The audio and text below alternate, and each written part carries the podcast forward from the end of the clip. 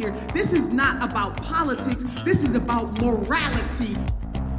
Health emergencies can't wait for us to have some theoretical debate about some better idea that will never, ever come to pass. We are behind every country, pretty nearly in Europe, in this matter of medical care for our citizens. I'm a physician. That means you have a right to come to my house and conscript me. It means you believe in slavery. Welcome, everybody. My name is Benjamin Day. I'm Stephanie Nakajima. And this is Medicare for All, the podcast for everybody who needs health care and dental care.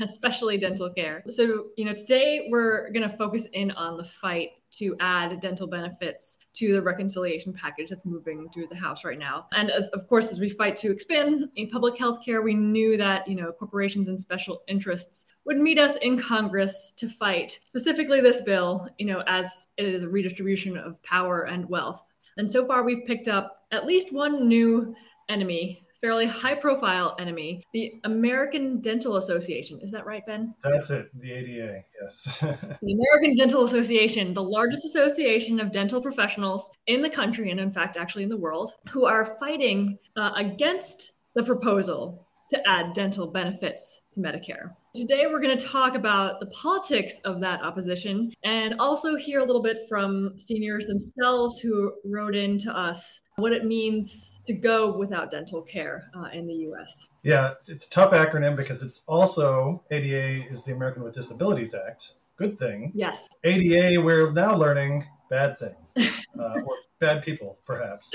So, you know, we, I guess, to be fully honest, we, we were kind of interested initially in identifying dentists who support Medicare for all and would be willing to advocate for expanding Medicare to cover dental, dental coverage. So we were like writing this email to our list and we wanted to identify dentists or dental students who would be willing to speak out. Almost as an afterthought, we were like, well, let's also ask if if we have folks who are on our list who are seniors and have had trouble accessing dental care, but who, if we were to add dent- comprehensive dental coverage to Medicare, would have a see a, real benefit. And again, we kind of added to this last minute to the email, and we had and it was only- really an addendum, right? So, you know, right. the title of the email was like calling all dentists for Medicare for all or something like that. And then the call to action was like, are you a dentist? Are you a dental student? Or are you a patient who needs dental care, right? So it was really kind of tacked on to the end there. This is what idiots we are. Um, we, we did get one or two folks who wrote in as dentists who, you know, support Medicare for all, and we're going to work with them and talk with them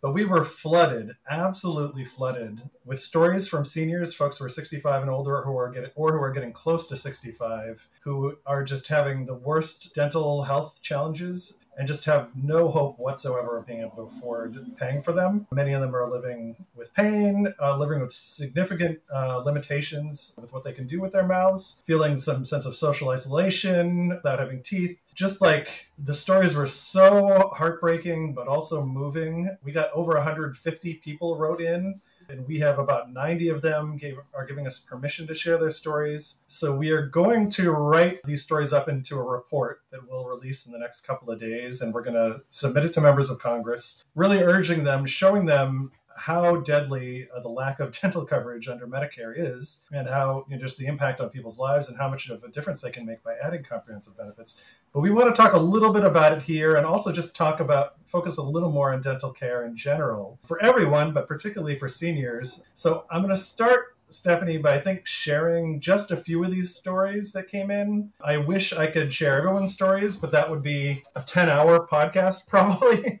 and I don't think any human can make it through it. It was actually hard for us to make make it through all these emails. But I I'm just so appreciative that people were willing to share these stories with us, willing to share them publicly, and we will do everything we can to fight for the for these folks, uh, for these uh, folks on our list. So I'm going to start off with a story from Sandy in Turtle Creek, Pennsylvania. Sandy wrote, I'm a 64 year old woman who is shut in my apartment. Instead of having friends, going places, and doing things, I don't leave my home because I have no teeth. After a horrific divorce, I lost my teeth and cannot afford dentures. It has caused a deep depression and loneliness. I'm 64, which I don't feel like should be the end. I should be going to church, having friends, going places, but can't um, due to the embarrassment and shame of not having teeth. I am never going to be able to afford nice dentures, So this has become my life. And I, I could, you can kind of just hear a sense of, of hopelessness about the future around this, uh, which was so hard to read. Yeah, it's so hard. I mean, this woman is not even on Medicare yet. right. Or we don't think that she's on Medicare yet, but she's not 65. And unfortunately, turning 65, unlike, you know, with other medical issues you might have been postponing or whatever, I mean, it's not going to do anything for her. And in fact, you know, as we'll get to later, the proposals in Congress that seem like they're passing right now are going to punt all the the actual enactment of those benefits at least 11 years for like actually any kind of robust uh, coverage of benefits. And so i think that it's just so sad to think that he will be 75 maybe by the time that Medicare is covering really any kind of uh, real dental benefit. Yeah, and we'll get to those details. And we, we do have a chance still to impact that, hopefully, and to make what's going through Congress better. And I should say, Sandy was not alone in, in this story she told us. We had a number of folks who said the same thing that they've really been hesitant to go out in public without teeth, and it's impacted their social lives. I know there was a there's another gentleman who wrote in who said that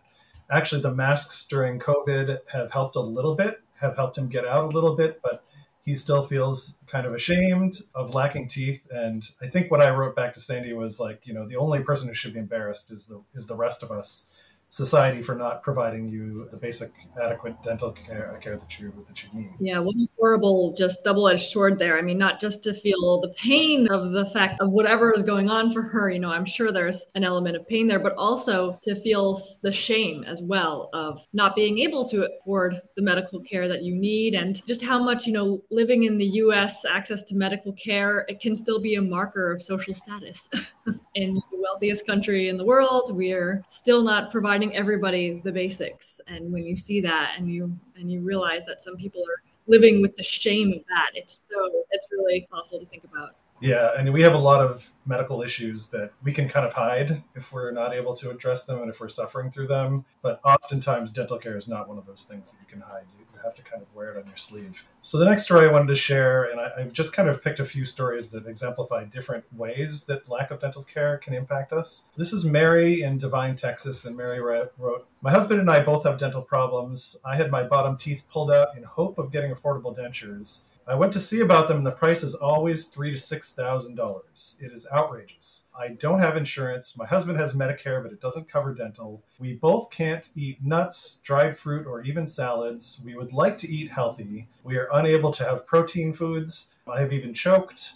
I mostly eat very soft foods and make smoothies. It is quite painful. It saddens me because of the lack of concern and our quality of life is affected. And I've I've done some minimal editing or cutting out of some extra things that Mary wrote in there just for length. But that was kind of the gist of her story for her and her husband in Texas. Yeah, I mean, being restricted, having your diet restricted because there are certain things that you cannot chew must I mean, that's just so inhumane.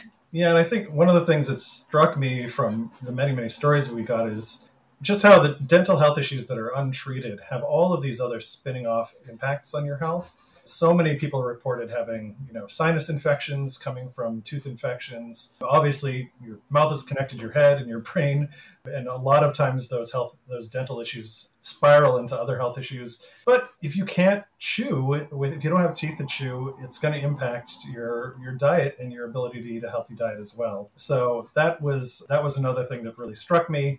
And the last story I wanted to tell was Janice in Champaign, Illinois. I also have, there's a lot of twists and turns in Janice's story, and it was a little bit complicated. So I've also chopped out pieces for this just for readability. But Janice wrote to us I am a 66 year old woman who worked for the University of Illinois for 25 years. During that time, I had good dental coverage and saw the dentist every year to have my teeth cleaned. In 2000, I started my own business and could only get healthcare coverage by joining a local farm bureau. That policy did not include dental care, and I had to go in debt just to keep insurance coverage until the Affordable Care Act was finally enacted. And then I turned 65. I was forced off of the Affordable Care Act policy and into Medicare. I have not had a dental cleaning for 15 years and see no future in which I will be able to get that kind of care for myself. Now that I'm a senior, I expect a safety net to catch me in times of, oh, say, a pandemic.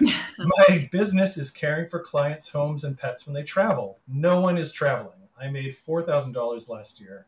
It's not looking any better for 2021.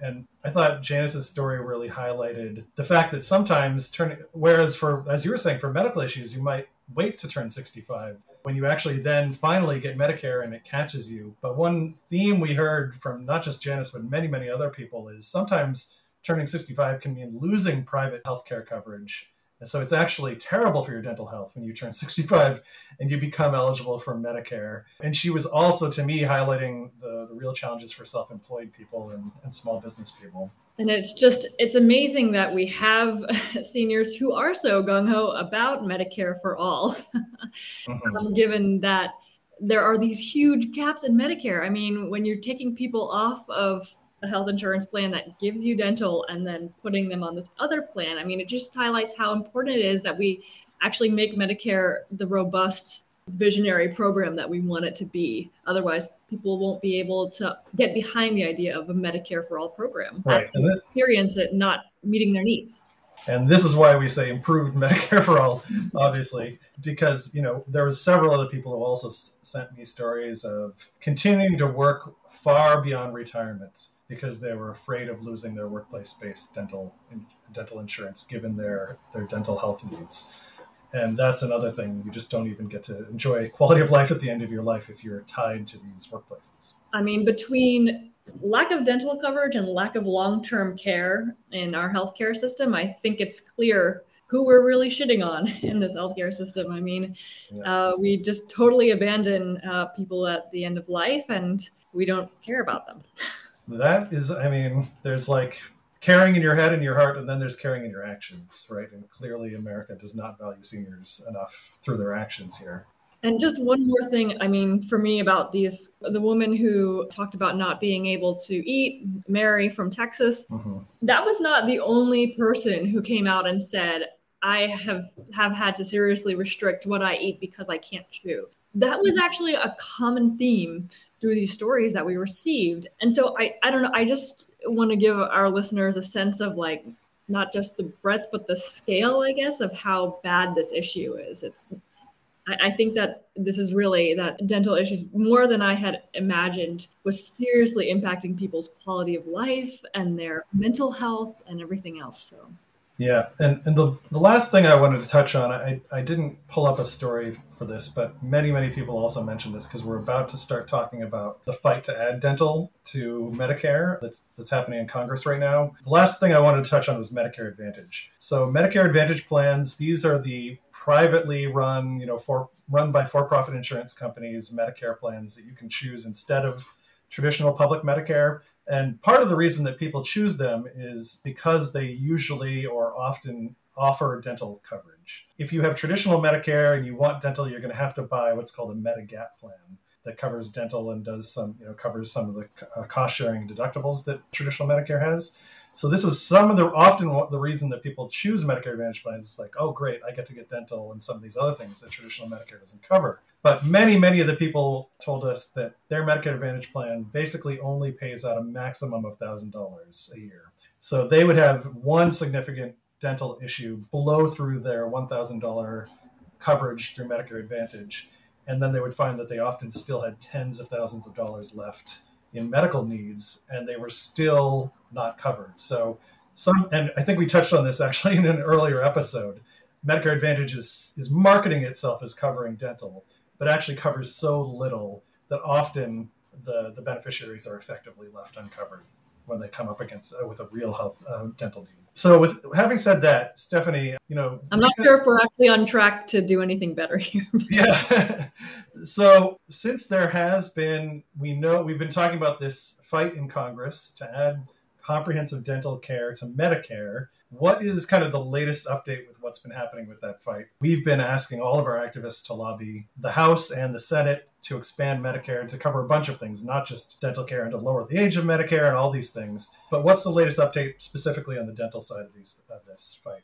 Right. So as you know, we've been fighting the Medicare for All movement, has been fighting to expand Medicare, including finally adding comprehensive vision, hearing, and dental benefits. And because of our pressure, this demand has been taken up in Congress. This was not, you know, a foregone conclusion that we were going to be sitting here talking about expanding Medicare as much as people don't think it's too incremental of a step or whatever. I mean, Biden's proposal initially for this bill did not include Medicare expansion. So this is on the table because we put it on the table. And now Medicare expansion, you know, is passing through the com- committees and unfortunately is proposing really shockingly kind of poor be- benefits for, for dental coverage.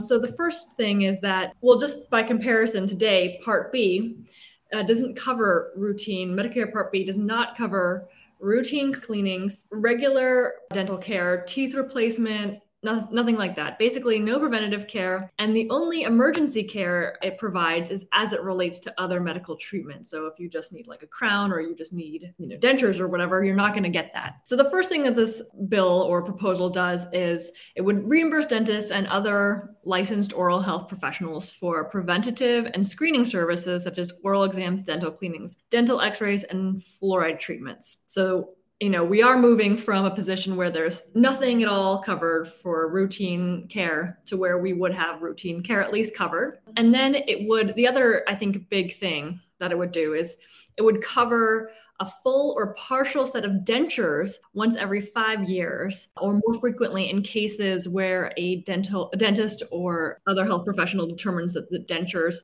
do not fit the individual so that's actually a big deal for especially some of the folks who wrote into us. I mean, yeah, absolutely. That is a big deal. And so I think that that we can definitely count as a win. The part that I think is just really so sad that I'm not even sure why they included it is that all of these benefits, first of all, would start in 2028. So, you know, anybody who's experiencing all of these people who wrote in talking about how their dental health is, their, you know, lack of dental care is affecting them right now are going to have to wait for seven years for any of these benefits to be available. So I think that that's something we could definitely improve on.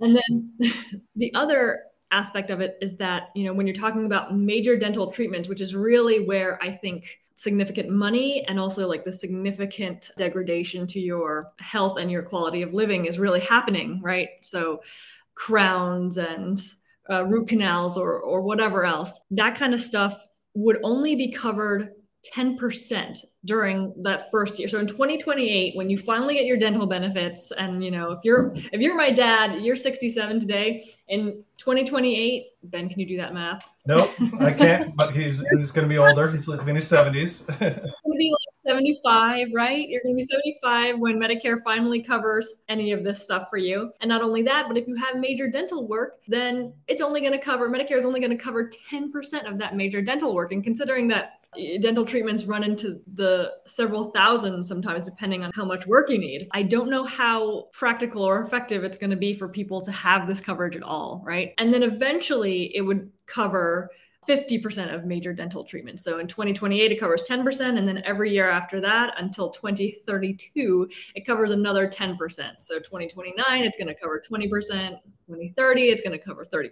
And to be clear, so this this shot this fairly inadequate plan that does have some important wins in it for Medicare. This is what came out of the two committees in the House not the Senate, but only the House, that so far have released the text of their proposals for not just Medicare expansion, but everything, the whole Build Back Better bill, so to speak. And we're going to talk a little bit more about the politics of dentistry and what the American Dental Association has been getting up to. But the reason that these are so bad are these we have this super long delay, 2028, and very little coverage of procedures is because of the lobbying of dentists against this provision. That and you know, I, I was kind of doing the math in my head and covering only 10%, even of a major procedure like a $5,000, $6,000 procedure, that is still probably going to be worse than like the Medicare Advantage $1,000 payout per year, maybe. I think once you get up to 50%, suddenly maybe then you're doing a little bit better than Medicare Advantage is doing,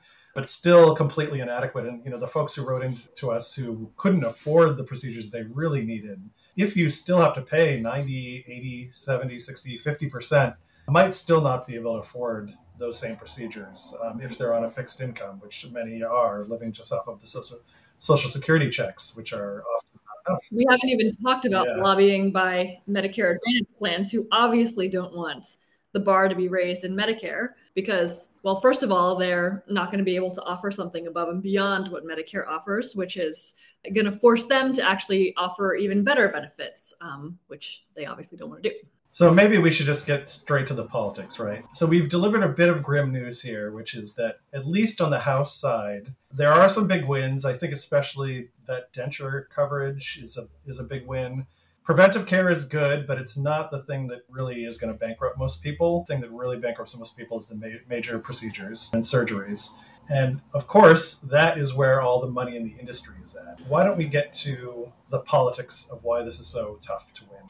Yeah. So as we were just saying, you know, the American Dental Association, we'll call it the ADA, it's been mobilizing dentists all over America to lobby hard for dental coverage not to be included in Medicare, particularly for coverage of procedures and surgery. So this is the official position of the American Dental Association, and they're confident enough that their uh, membership agrees enough that seniors should not have dental care and Medicare that they are feel confident enough to call upon them to start lobbying their representatives for uh, to sort, sort of stop this dental benefit from actually going through. And one of the things that I just want to mention here before we start talking about why that might be is that when we were doing the patients over profits tracker, and I was just kind of like, so we have this tracker where you can look up where your representative and legislators are getting their donations from. And I did notice a lot of dentists donating. So they are a bit of a constituency, I would say. But yeah, so Ben, let's talk about why it is that the ADA is doing this. Yeah, I um the very short answer is money, right? As folks may know, uh, when it comes to hospitals and physicians, for example, generally speaking, Medicare does not reimburse uh, as much. It doesn't pay as much as private health insurance. This isn't universally the case, and I think in in most cases Medicare pays enough to cover the expenses, but they don't pay as much as private insurance. And also, the way that prices get set is different. Hospitals and physicians have to negotiate rates with each individual insurance private insurance company. So if you're a big hospital chain in an area, maybe you're the only hospital chain in an area, that means you have a lot of power to negotiate high rates with, with private insurance companies. But you can't do that with Medicare because Medicare has nationally established rates for the whole country. They say this is how much it actually costs providers to provide this care. We're going to set a fair rate for the entire country. Obviously, the rates they have adjustments for the cost of living in different places. Maybe rent is higher for providers in some places than compared to others. Maybe the cost of staffing and salary is a little bit higher in some places than in others. But they don't negotiate on prices. They say this, these are the rates for the whole country. These are fair. You can either opt into the system or you can and have Medicare recipients or you can opt out of the system, in which case you don't get any Medicare enrollees at all. So dentists, at least the dentists in the American Dental Association, are afraid of having this happen with dental care. They don't want uh, federally established rates across the whole country for what is the fair prices of dental care. They want to be able to charge as much as they can for dental care. So it's really all about the money, and this is why they're not strongly fighting coverage of preventive care because they don't make much money off of cleanings and stuff. That's really just routine stuff to keep a patient in your system. They really make all the money on the big procedures and, and, surg- and surgeries. And this may come as a shock to you, but the American Dental Association has actually been fighting since 1965, since the original enactment of 1965, to keep dental services out of public payment programs. And they have been surprisingly succeeding very well, much more so than than hospitals and, and physicians have. So they, you know, they claim that they are not completely opposed to adding dental coverage to Medicare. They only want Medicare to cover poor seniors, that is, those who are up to 300% of the poverty line. But many of those seniors are already covered by Medicaid. If you are in a state that has expanded Medicaid, that it wouldn't actually make that much of a difference necessarily to have Medicare covered people up to 300% of poverty. If you are Medicaid eligible, you can, you can be what's called dual eligible. If you're a low income and you are a senior, then you can be on Medicare and Medicaid. And Medicaid often does cover, not in all cases, but often does cover dental care. But even then, many dentists do not accept Medicaid uh, low income recipients. That was something we heard a lot actually in the Yeah, yeah, in the story. Yeah. We we heard stories from folks who were dual eligible, who had Medicare and Medicaid, but literally could not find a dentist near them who was able to give them treatment, at least anywhere in the near future. And they had, you know, an urgent issue, so it was almost like they had no dental coverage. And we hear this uh, for physician care as well, that many physicians don't accept Medicaid beneficiaries. And right now, today, only about 43% of dentists accept Medicaid or CHIP, which is the Children's Health Insurance Program. I, I suspect it's even fewer for Medicaid. I think many are just in it to cover children who We do not have a lot of idealists going into dental care. Yeah, clearly not. And I think we're going to talk a little bit more about that as well. I mean, Stephanie, ADA aside, when we look at physicians, for example, we, we know that the American Medical Association is pretty much opposed to Medicare for all. But we have Physicians for National Health Program, a huge network of physicians who do support Medicare for all. We know through polling that actually a majority of physicians now do support Medicare for all. Is it the same thing happening with dentists? Is there like a secret underground massive support among dentists for Medicare for all or universal dental care, and the ADA is just not reflecting them, or is the ADA actually reflecting the values of physicians? I know you're not a dentist, so but as far as you know, like what what do we have in terms of the evidence around this? I am so hoping that there is one out there and we just have not been able to find it yet. But it does not seem like there are, even among dental students, right, who you would assume are a little bit more starry eyed and wanting to do something to help. You're just not seeing that kind of movement like you are with young residents and young med students in the dental field. Mhm. And I think, you know, dentists are able to charge heavily through private insurance. And that sort of ensures that they only see desirable patients that are guaranteed to pay copays in full on time. I wonder if there's sort of a similar dynamic with therapists, right? Because a lot of therapists can choose not to take insurance and can just bill out of pocket and then they get to have patients that they want to see and patients that they know will pay a lot of money. Dentists actually do lean conservative. Uh, 63% of dentist donations go to Republicans and 37% to Democrats. And Democrats are cheap, obviously, because, you know, they're not getting those r- donations the same. They're passing this law, right? Capitulate. Thirty-seven percent of donations. They should ask for more. Yeah, absolutely. And there and there are actually four dentists in the House of Representatives. I didn't know this. And guess what? They're all Republicans. And I think they're also spending quite a lot. In 2018, the American Dental Association outspent the American Hospital Association in lobbying. So when we've been talking all about like how important, you know, these huge lobbies are hospitals and physician groups and all this stuff, we've been totally overlooking the dentists who actually spend more than the hospitals. Just wild. That is totally shocking to me because, I mean, think about, I don't know off the tip of my tongue how much of our healthcare spending is hospital spending, but it's got to be super high. It's got to be over 60% or something like that, at least over 50%. Hospitals are really kind of the primary place where all of our healthcare dollars get dumped. Right? Isn't that where happens?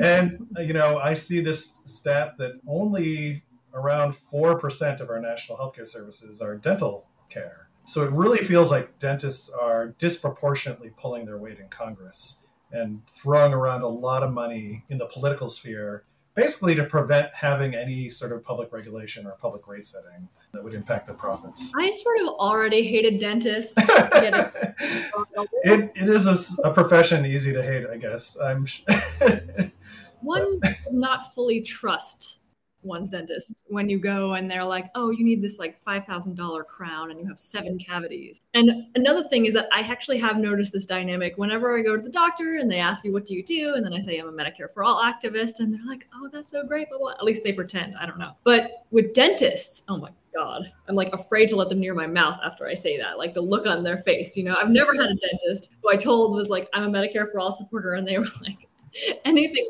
hostile after that. So Yeah, so it seems, and I think we just know from having a good view of the National Medicare for All movement, we don't have much leadership from dentists. I did see there was one really inspiring op ed that came out recently in the Richmond Times Dispatch. It was by Dr. Ibraheem Samirah, who is both a representative in the Virginia House of Delegates, but also a dentist and runs a community dental clinic in, in the DC metro area.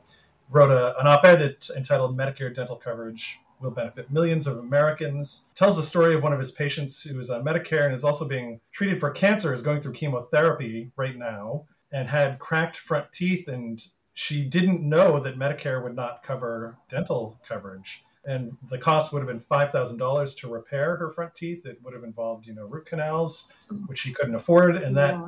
Basically meant she was just going to have to lose the teeth and was would have to be toothless in the front and suffer all the challenges that so many of our our folks supporters emailed us about of having trouble chewing and the sort of the social stigma that can come with that. And there was one line from dr samirah's op-ed that really stuck out to me. He said quote america does not treat the mouth the most voluntarily used part of a human as a part that needs to be kept healthy for life. And i think nothing could be truer or like more of an indictment on on our health priorities. But, and also for the whole dental profession. I mean, right. these dentists are seeing these patients who are writing into these stories. They know more than anybody. Um, need that's out there for accessible dental care and they still are trying to fight it So we, I think we are badly in need of like a PNHP, a Physicians for National Health Program equivalent of Yes.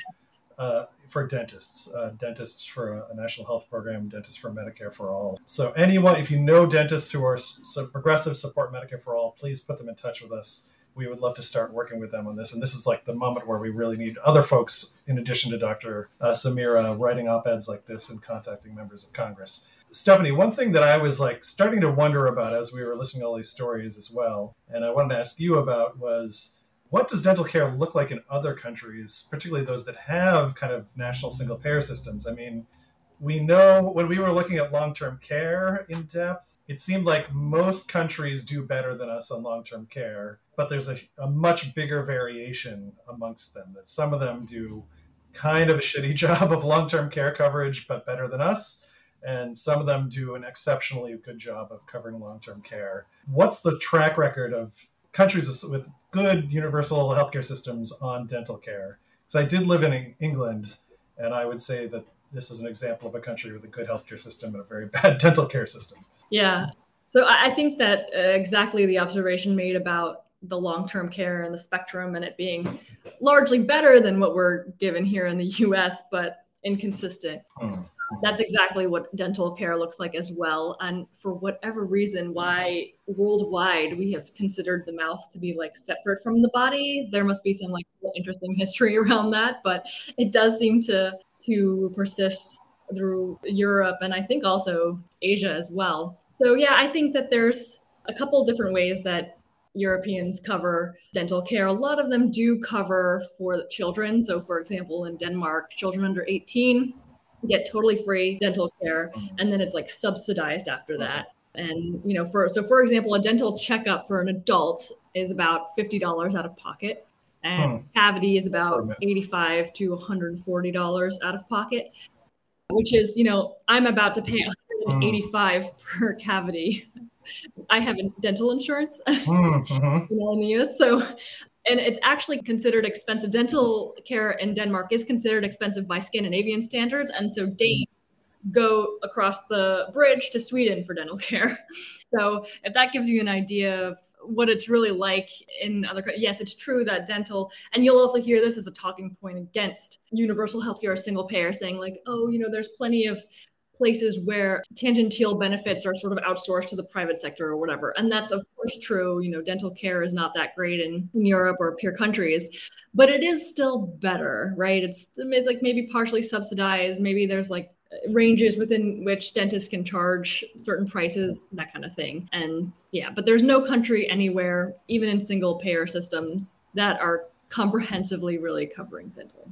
So it really feels like this is kind of a global movement that needs to happen, and uh, we're kind of part of it. Unlike you know, unlike Medicare for all, we are not the only country with just abysmally inadequate dental coverage, especially for seniors. In your discussion of you know crossing the border to get slightly cheaper dental care, it reminded me of uh, another story we got. I'll read just the beginning of it from another one of our supporters. This is from Patty in Willow Creek, California. She wrote, "My husband and I are 78 years old."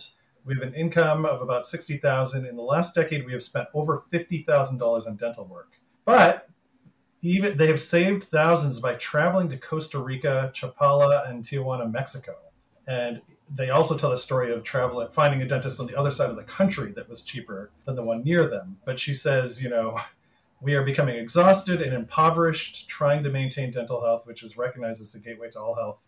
Our dental bills add more than a third more to what Medicare and supplements now cost.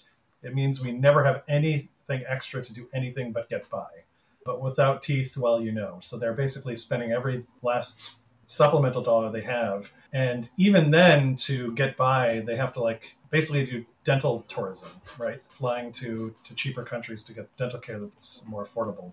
Yeah, and even still, with going somewhere less expensive, they're spending thousands and thousands of right. dollars. Still tens of thousands of dollars eating up all tens of thousands of dollars, which I guarantee you Danes are not spending. Right. Yeah.